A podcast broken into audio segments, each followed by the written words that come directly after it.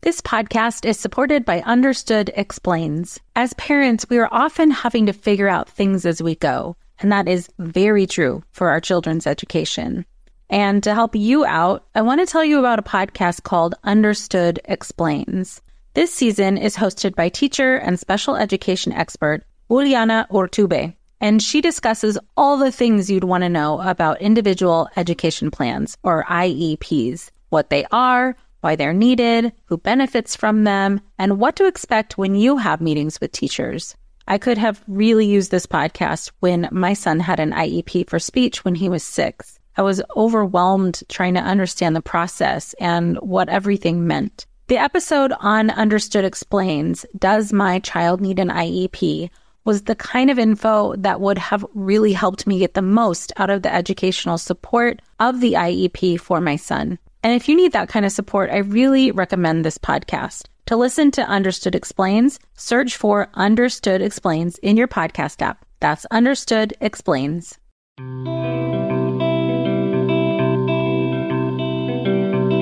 Welcome to Mom in Mind. I'm perinatal psychologist and host Dr. Kat.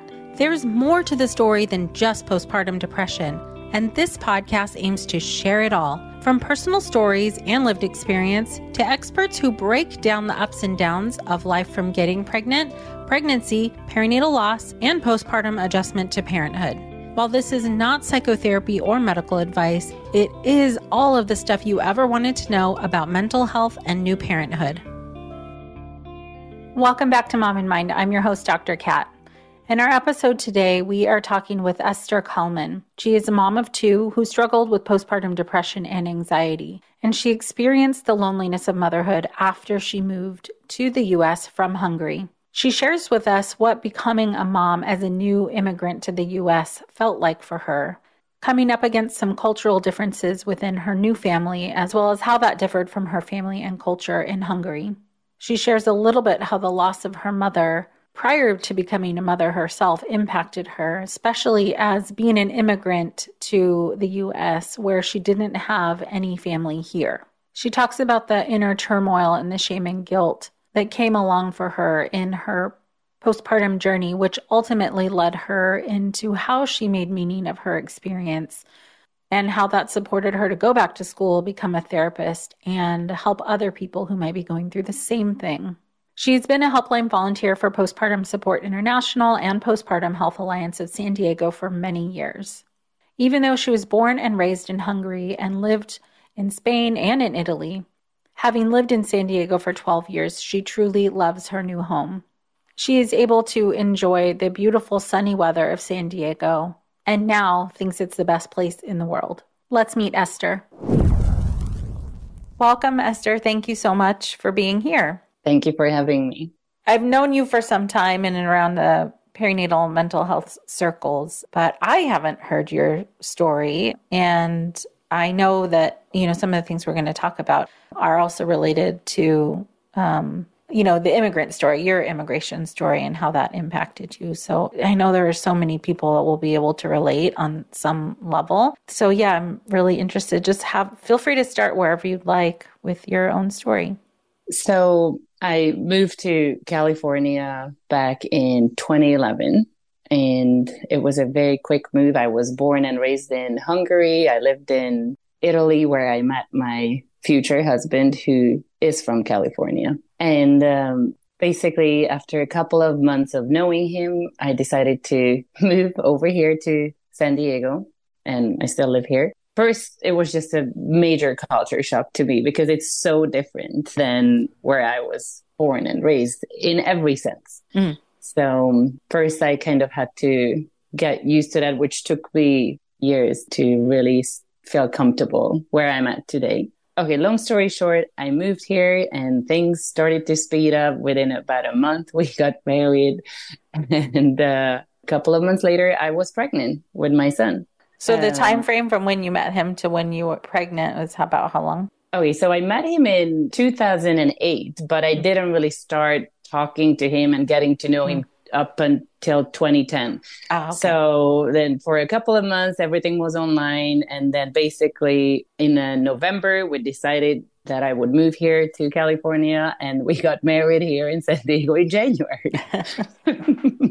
and then I was pregnant, I think in August or September. So it was very quick. We mm-hmm. never really had like this dating period where you really get to know each other, right? Mm-hmm. Which is so important. And, you know, we just never had that you know, my family was back in Hungary. They are still there. I lost my mom back in 2006. So I didn't even have her in my life. Oh. And my husband, he's from a Mexican American family. His family was living in a different city as well. And it's mm. even that experience, which I can talk about later, that the cultural differences in terms of the culture of the family, how that really impacted me when I became a mom. Yeah. Oh, um, that's so important. Mm-hmm. Mm-hmm. And so I got pregnant really quickly. And uh, nine months later, I just had a baby. Mm-hmm. mm-hmm. and uh, I had an easy pregnancy. So I was very lucky. I didn't have any issue with that.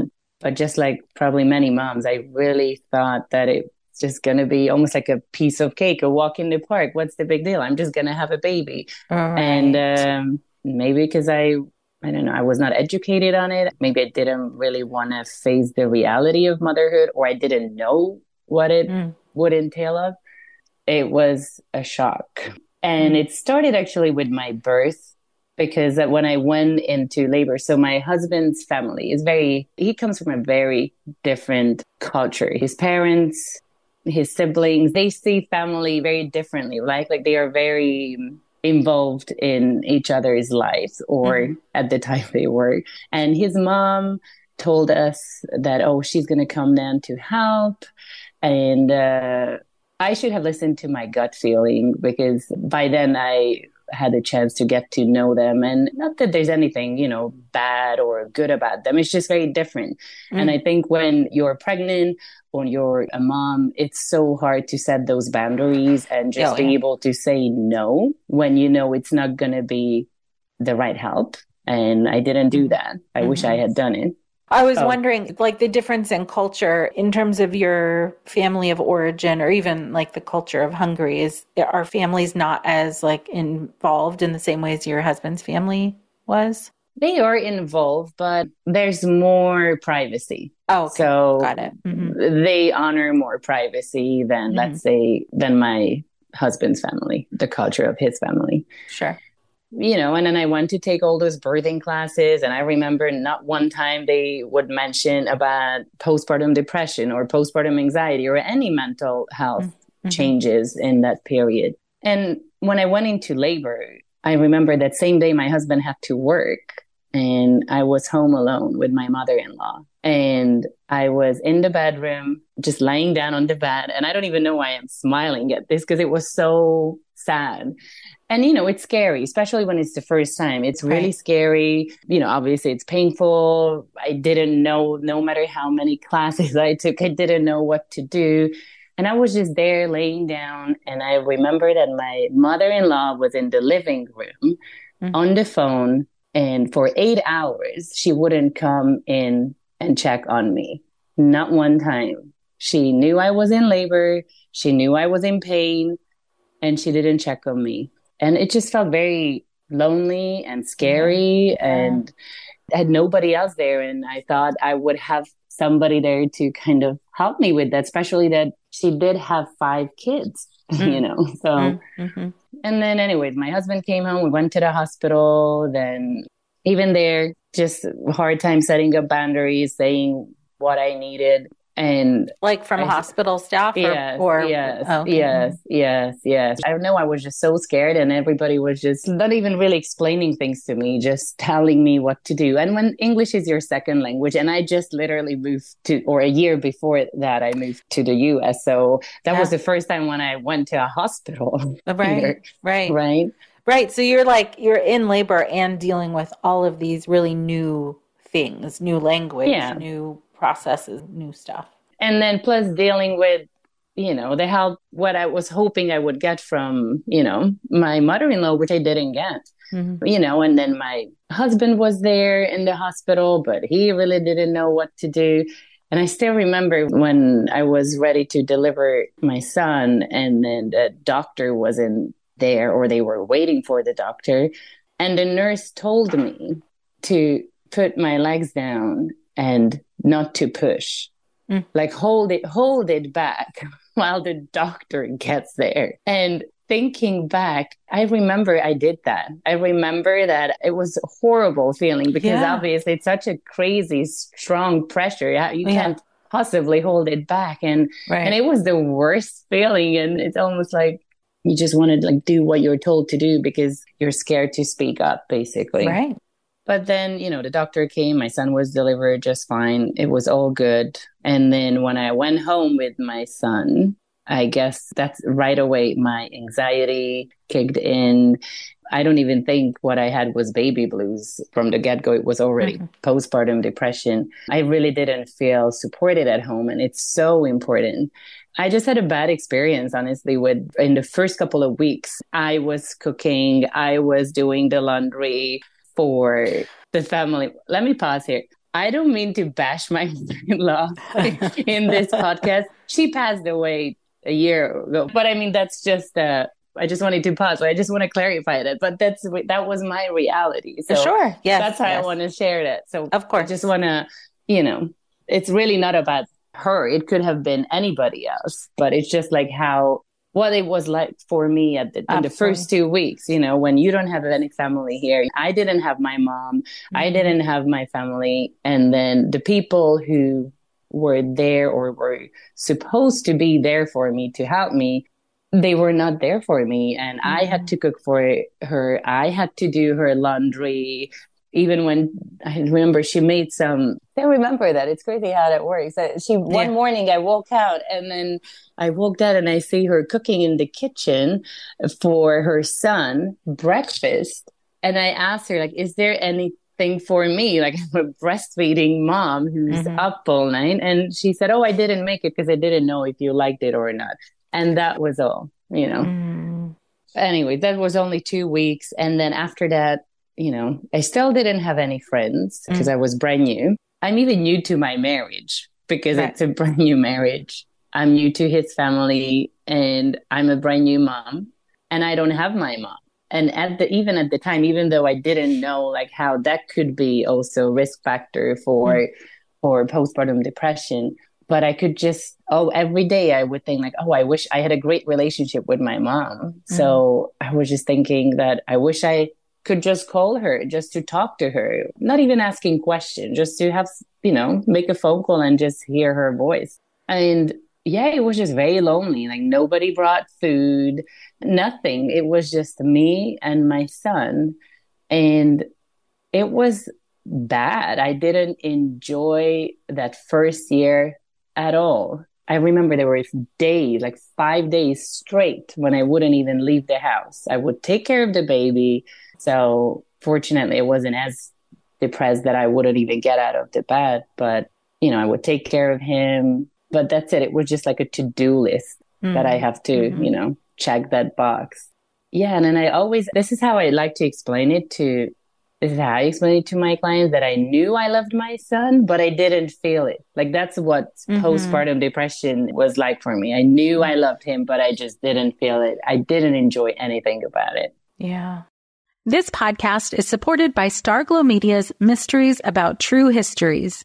From the creators of the hit top ranking kids educational podcast in the world, Who Smarted, the Emmy nominated Nat Geo Disney Plus's Brain Games and Netflix's Brainchild comes Mysteries About True Histories, affectionately known as MATH, or math, in which kids ages six and up can hear humorous and educational stories that follow two best friends, Max and Molly, while they go on adventures through time solving puzzles, hidden equations, talking about history, and making learning cool. Episodes transport listeners to moments in history like Pythagoras' ancient Greece, the era of the Aztecs, Sir Isaac Newton's England, and more. When I drive my son to school in the morning, we listen to these episodes that fit perfectly in our commute, with the episodes being about 15 minutes long. And this podcast is right up my son's alley because he loves to solve problems and happens to love math and the types of punny jokes that Max likes to tell. So tune in to Mysteries About True Histories with your kids. You can follow and listen on Apple Podcasts or wherever you get your pods. Well, hey there, busy mama. Are you looking for ways to make your life easier, your home less chaotic, and at the same time add more joy to your life? My name is Deanna Yates, and I'm the host of Wanna Be Clutter Free, a podcast all about letting go of the stuff we don't need in our lives so that we can focus on what truly matters. Don't worry, I'm not going to tell you to throw it all away or make you feel guilty about keeping something you love, no matter how many other people don't quite understand it. But I will give you practical and, more importantly, actionable advice so that you can make progress right away. And you won't just hear it from me, there are amazing guests too. It's like having your bestie in your pocket telling you it's okay to let go of the things that are not serving you and your family in a totally non judgmental way. So join me over on the podcast where we can work on progress over perfection for those of us that want to be clutter free. That's incredibly difficult. I mean, being so isolated and not even knowing necessarily you know when you drop into even if you're moving from one city to another city it takes a long time mm-hmm. to even know where your favorite grocery store is or you know anything that you even like in that area and to not have even some basic stuff familiar to you like where do you go to find any comfort? You just don't find any comfort or i didn't. Right. It was just surviving every single day it's so interesting like how i have memory losses or i mm. can from the first year i remember but sometimes i look at a picture and i'm thinking oh i don't even remember this that we did that or we went yeah. there. Because yeah. it was just like in this i don't know zone. It was really not a good experience. It was lonely. I didn't like it. I didn't have anybody to talk to. And i didn't feel supported by anyone, to be honest. At that point, did you know what was going on for you? Like, do you know that it was depression or anything like that? Or did it just feel horrible and you weren't sure what was happening? I didn't know what was going on. No, not at all. I just thought that's what motherhood looks like for me, at least.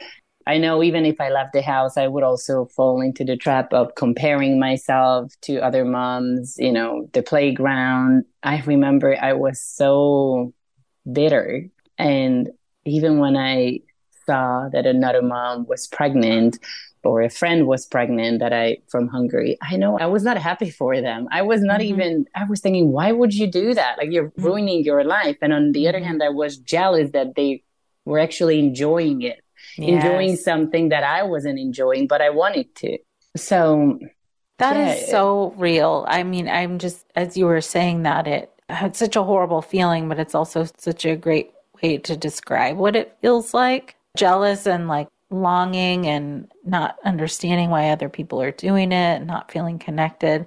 There's so many people that feel that way for different, you know, a lot of different reasons. But in some ways, as you're describing what you went through, the kind of odds were stacked against you for being mm-hmm. able to have a different experience because everything was new and you didn't feel supported. Yeah. So, like, given that, were you like, how did that work? Were you able to even describe to your, let's say, your husband how you were feeling or anybody even back home? Did you have any words to describe it?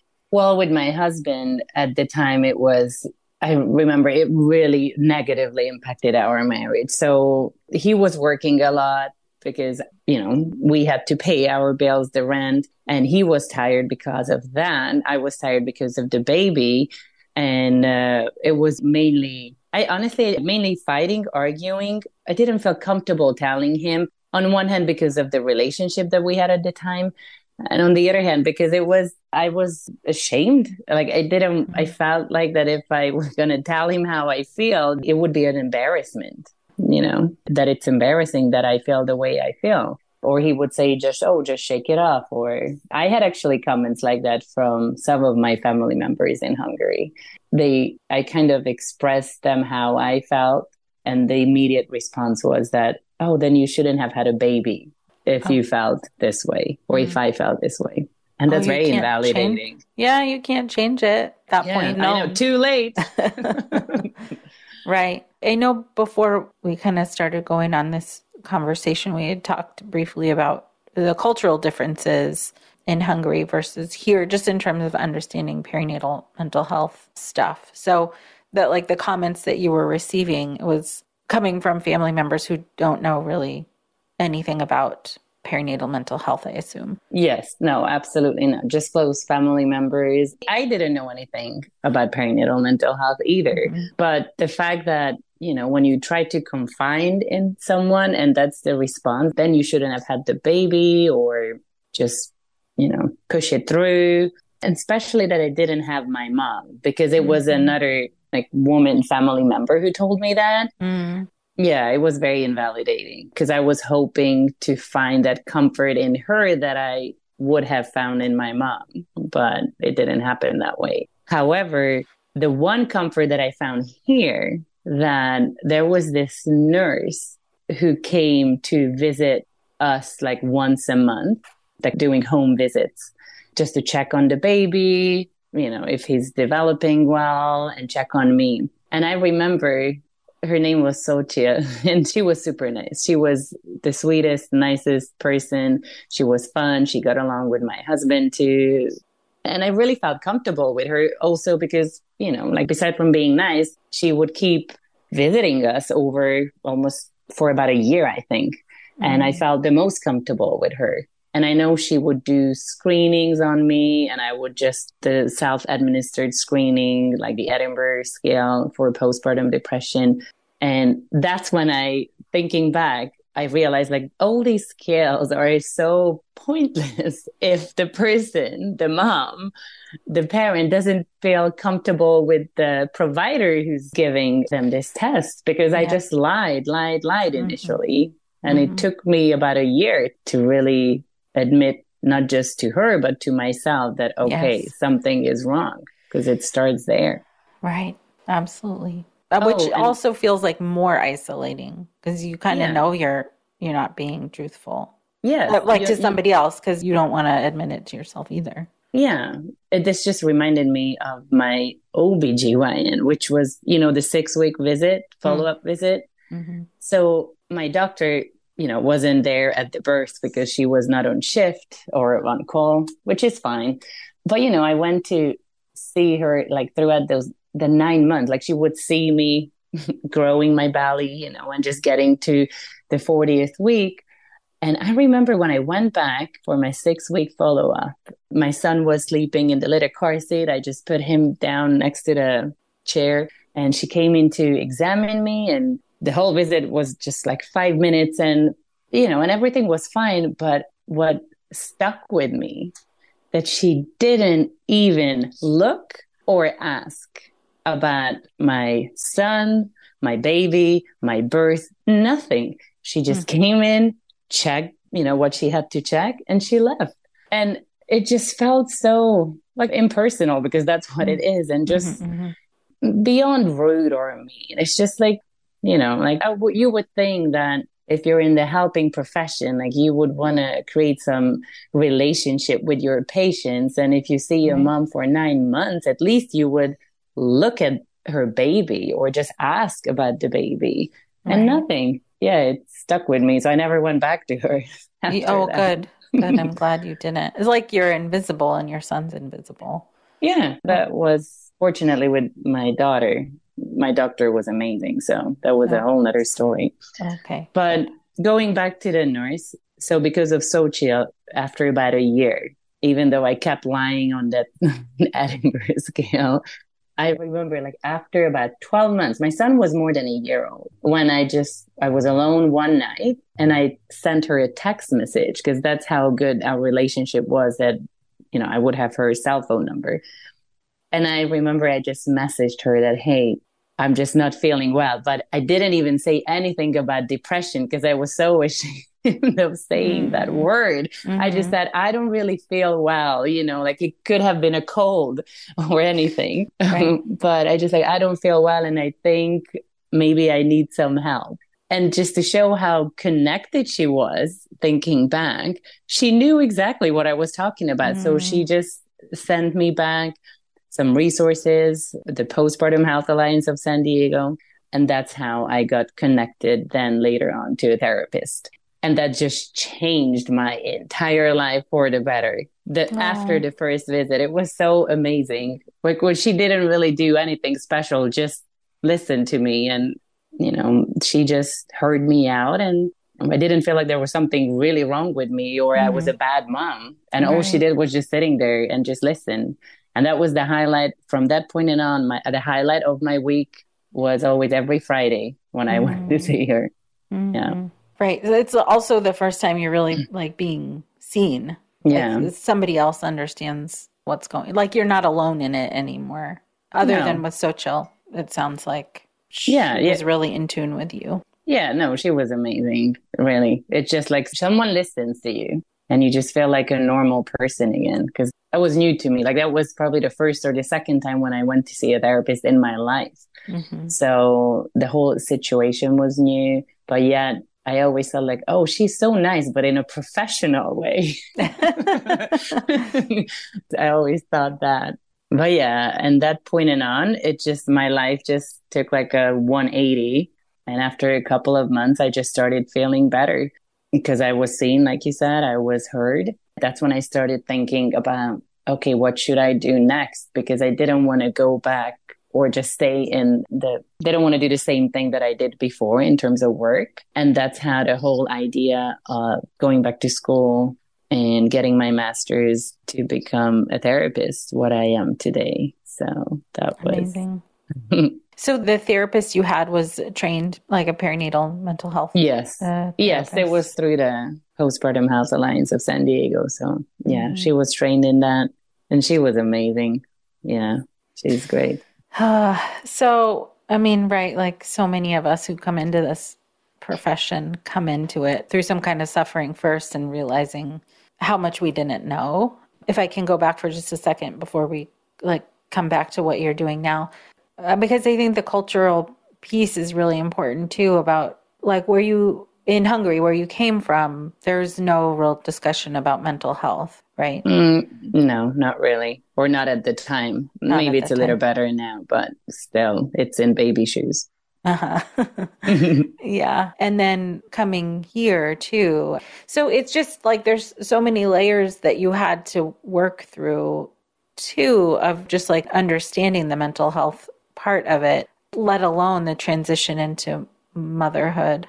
So, in your process of learning, I mean, there's just so much, you know, guilt and shame and misunderstanding about what mental health is. So, like when you first started to realize that maybe you were depressed or whatnot, what was that like for you from a cultural perspective to understand that that's what might be going mm-hmm. on?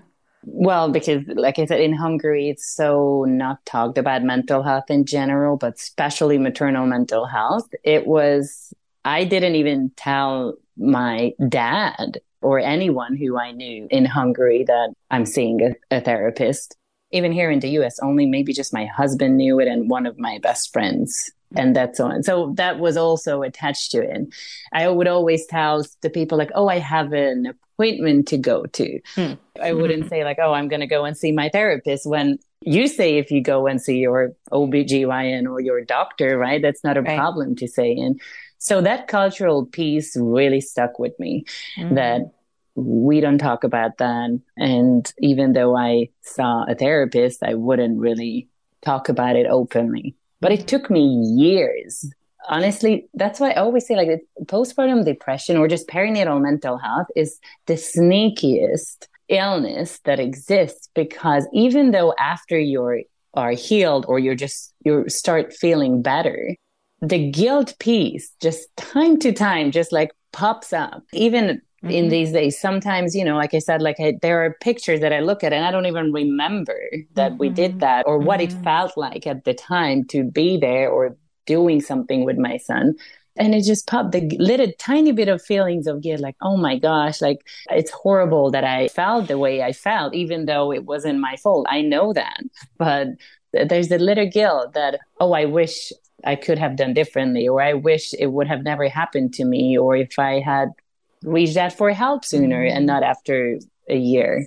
So it always just kind of sneak up on you. And even after I became a volunteer, like years after I became a volunteer for PSI and Postpartum Health Alliance of San Diego, it's crazy. It almost felt like that I was wearing a mask the whole time, that mm. everybody knew that around me. I knew that they knew mm. that probably I'm here and I'm a volunteer because I experienced something like that, but I never openly talked about it. And that, not that you have to, but I felt that I wasn't really genuine. It wasn't the real me. And I, that cultural piece from Hungary was with me that, mm-hmm. well, I'm a volunteer for PSI. I'm helping other moms. I'm a therapist and helping other moms, but I'm not going to share my own story publicly. And just about a couple of years ago, I think PSI had some initiative on like a not really initiative but they just organized something on social media and they were looking for people to share their stories mm-hmm. and then i said okay i'm going to do it now and it's just like when you break the glass ceiling it was just mm-hmm. so good and after i'm just i'm talking about it everywhere now right. and you know once you start talking about it you realize that there's nothing embarrassing about it it's the opposite mm-hmm. Right. So glad you said that. It is really hard to break through that with that shame and guilt and and I don't know if it felt like empowering for you to not have to hide anymore. Yeah. Very uh, empowering. Mm-hmm. Yeah, you just feel like that that I think when you get to that point that's when you can really maybe say or feel that you are healed when you can just openly talk about it. Mm-hmm even if it's not so publicly on social media, but just like mm-hmm. openly, maybe in in your with people who you trust, and you can tell them. Yeah, that's what it was like for me.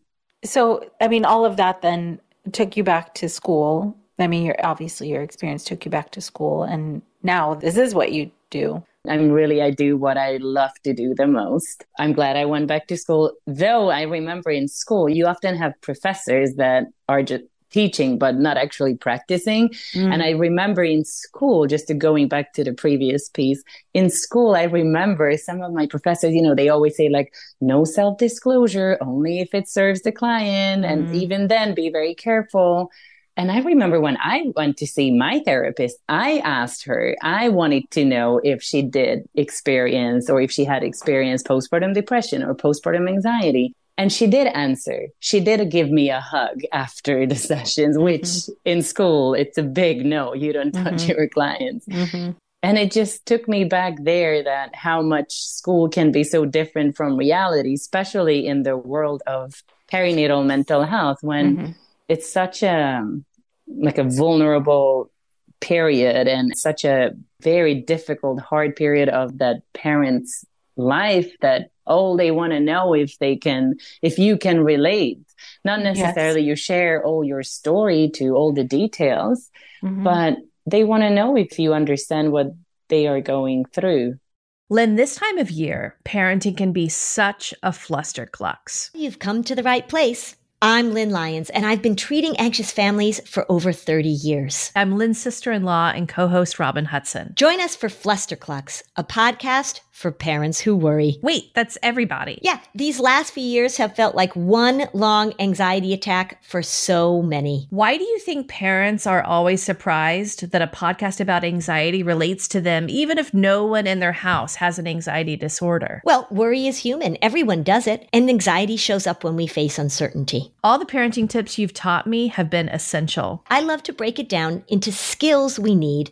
to manage worry in our families. We've covered so many topics depression, burnout, meltdowns, perfectionism. Don't forget scary mothers in law. Right, but of course, that's not my mother in law. Because that's my mother. And a listener. As a psychotherapist, I like to teach parents and kids how to respond to everyday moments in healthy ways. Managing anxiety really can be taught. It really can. And I'll even tell you what to say. We talk about serious stuff, but without being too serious. Anxiety wants everything serious. Anxiety doesn't stand a chance when we're laughing, even about the tough stuff. Hello, you sentient ball of stardust. My name is KC Davis. I'm a therapist and I'm an author of the book How to Keep House While Drowning, where I talk about ways to make it a little bit easier to take care of yourself when you're overwhelmed, stressed, have mental health issues, physical health issues, or maybe you're just in a hard season of life. Maybe you're looking for a place that you can come and listen to some practical advice. This is a podcast for all of the self help rejects. We're going to talk about skills for survival and self kindness. And I'm going to leave the pop psychology at the door. I promise not to tell you to meditate or to journal.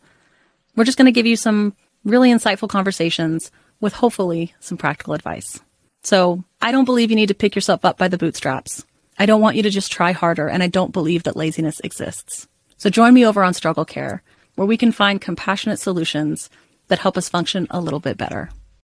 It's really true. I find that to be true for supporting this population, perinatal mental health, that it's almost like, and I'm sure you've experienced this, uh, like maybe as yourself, but also as a therapist, like once they know that mm-hmm. they're not alone in just speaking with you, it's like shoulders drop, the tension is released. Like it's so much easier. Again, like you said, not you don't even have to tell your whole story, but there's just so much vulnerability in a transition into parenthood just i mean historically there's just so much pressure too. And we're still feeling it. Even though we're like you know we can sit here and have an open conversation mm-hmm. there's still a lot of silence and pressure. So yeah just that knowing that the person you're talking to isn't going to be sitting there and judging you is a big deal. Yeah i think it's so important to when you as a therapist you can just kind of sense it even if the client doesn't ask you straight up. Mm but just to give them a little bit of piece of you, like be a human, right? Yes. And a person and not this blank canvas that mm. often, you know, therapists are taught to be that way in a therapy setting when it's all about the relationship. It's all about how you can connect with the person who's sitting in front of you and I agree with you. When they see the person, the vulnerable person in you, the human in you who also struggled maybe in the past, then they feel safer to open up as well. Yeah, it changes the, I think, the inherent power dynamic a little bit too. Mm-hmm. Yes. Ugh, so you're not just feel like you're being observed as a client. So now with all of the work that you've been doing, yeah, how has this manifested for you in terms of the work you are doing now? Well, right now I see clients in my private practice. And uh, beside from seeing my parent clients, I also love to create educational materials on online, on social media, on this topic, on perinatal mental health. And since I'm from Hungary and we talked about how in Hungary it's even less talked about then here in the US, that's what I also started doing, creating lots of educational content on this topic in Hungarian as well. You know, YouTube or on social media. I also, I'm about to start a Hungarian podcast that's similar to Mom and Mind, hopefully in the future. So cool. I can say that. that yes. I have the Hungarian Mom and Mind podcast, but I named it a new mom is born in Hungarian. That's what Aww. it's. Új anya születik. Yeah. So that's what I'm working on. I'm also working on in English and in Hungarian to create something that would have helped me a lot when. I was uh, pregnant with my first child. How to prepare not just like how to prepare for the postpartum period, but not mm-hmm. the way they teach you in the birthing class, like how to change the diaper, but really like emotionally, socially, like your emotional health, your social health, right? Like who to surround you with and how to figure out who's helpful, who's not. Because sometimes people have the best intentions and they really want to help you. Mm-hmm. But it doesn't mean that you perceive it as help because that's not what you need and how to figure that out. Right. So the whole social, emotional, and mental health perspective of postpartum planning, this is what I'm trying to create a course or in, in Hungarian and as well uh, in English. It's amazing and so needed it sounds like both from like within the language. It's as you probably know to some extent that like hearing it in your native language is different. Um, it hits different. Like it just hits different emotional stuff. And if you had like you're saying you're creating something you would have needed and wanted. Yes and i like you said that in your own native language because when just bringing back the cultural piece to it when I started creating content in Hungarian, mm-hmm. it felt awkward because the yeah. shame just a little bit like mm. I was thinking, oh my gosh, my friends are gonna know, my you know family's gonna know because I knew I had to do it in the same way I do it in English, just in Hungarian. And I had to kind of break through those barriers and that feeling of shame around that because I knew I had to take the mask off, not just in English, but mm. also in Hungarian and talk about it openly, not just the topic, but also my story as well. Right. I imagine you're one of very few people talking about this, like in Hungarian. Yes. maybe you're connected with some people who are, but I can't imagine there are that many people. So you're also the first, or one of the first at least to do it. Yeah. Yes. Unfortunately, I have some good friends in Hungary and they actually encouraged me. They started to tell me, why don't you make these videos in Hungarian as well? Mm. Because it's in English, but it's nobody talks about it. They always say nobody talks about it or not as openly as I do. Mm. Mm. And that really just motivated me to let's do it. I'm going to be famous in Hungary. That's awesome. it's so needed. I mean, right. This is that's sort of what I love about this specialty is that you have your experience, which, you know, in some ways overlaps with other people's, the feelings, the symptoms, and yeah. that sort of thing. But the immigrant experience is a whole other layer. But you, through your own healing, you're able to provide something for other people where a resource does not exist. Yeah. Unless you have found something in Hungarian talking about perinatal mental health openly, then you might be the first. And that can change culture, that can change people's lives. Well, I hope I can really just, you know, help any moms, but in Hungarian, obviously, lots of Hungarian parents. Sometimes I get messages in Hungarian not just from moms that are currently moms and they just say that, oh, mm. thank you for talking about it because I wish they had told me this or that. But I get messages from grandmas in Hungarian saying that, oh, you know what? 40 years ago, wow. I did go through this and wow. nobody talked about it. Wow. And that's when I get goosebumps because yes. it just shows that, you know, like healing is never too late. Just because you're yes. 70, 80 year old grandma now, but mm-hmm. you had a traumatic childbirth or a horrible postpartum depression, anxiety experience, that doesn't right. mean that it's too late to process that and heal from it. Absolutely. Oh, I'm so excited that you're doing this. And I'm excited for the people who are going to have this resource now. I think you went through most of the things that you wanted to talk about about your story and where and where you are now, but I don't want to close us out without checking in about that. No, I think I talked about everything.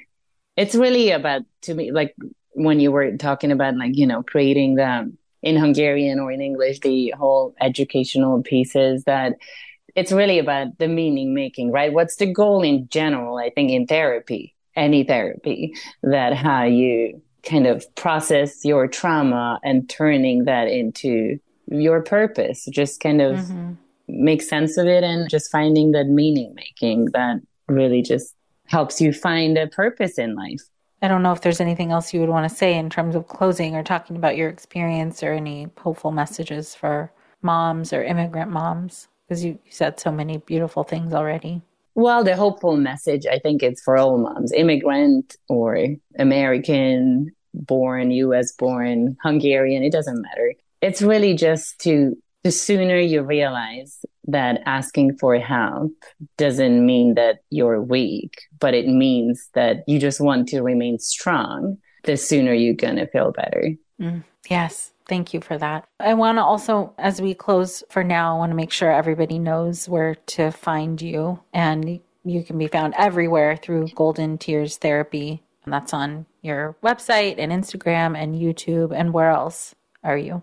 I'm on TikTok as well. Oh, That's nice. Golden Tears Therapy too. On my website, there's this downloadable free English postpartum plan that anyone can download. So, and that way, or if they just follow me on any of the social media accounts, that way I can keep everybody posted on the upcoming little webinar that I'm putting together in English and in Hungarian about how to really prepare for the postpartum period so it's emotionally and mentally is not as difficult, hopefully. I have a Hungarian Instagram account where I post all these materials, and that is Új anya születik, which in English actually means that a new mom is born. Mm. So Új anya születik in Hungarian on Instagram. Oh, beautiful. And you're creating such a beautiful new resource for people to listen, whether they live here or wherever they live and they speak Hungarian. They can listen and hopefully feel heard and seen in the way that you were eventually and, and need to be. So, thank you so much for sharing your story here and for all of the work that you're doing now. Thank you so much, Kat. Again, you can find Eszter at goldentearstherapy.com on Instagram, YouTube, and TikTok at Golden Tears Therapy. Please do share this episode with anybody who you know that might be Hungarian or knows somebody who could share this episode with anybody that they know living in Hungary who needs this kind of support or may be able to share it with somebody who does. Thank you for being with us. Until next time. Please find the Mom and Mind podcast on momandmind.com or wellmindperinatal.com, where you can also find access to my free online mini course that is specifically designed for people experiencing anxiety in the postpartum period. Or you can learn more about the three and a half hour self paced course that I created just for managing postpartum stress. You can also connect with us on social media at Mom and Mind on Instagram and Facebook. Thank you for tuning in and learning more about perinatal mental health.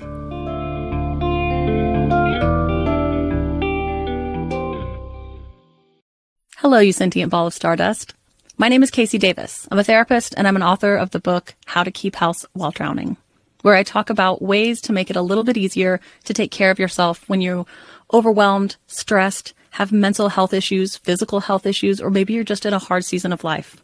Maybe you're looking for a place that you can come and listen to some practical advice. This is a podcast for all of the self help rejects.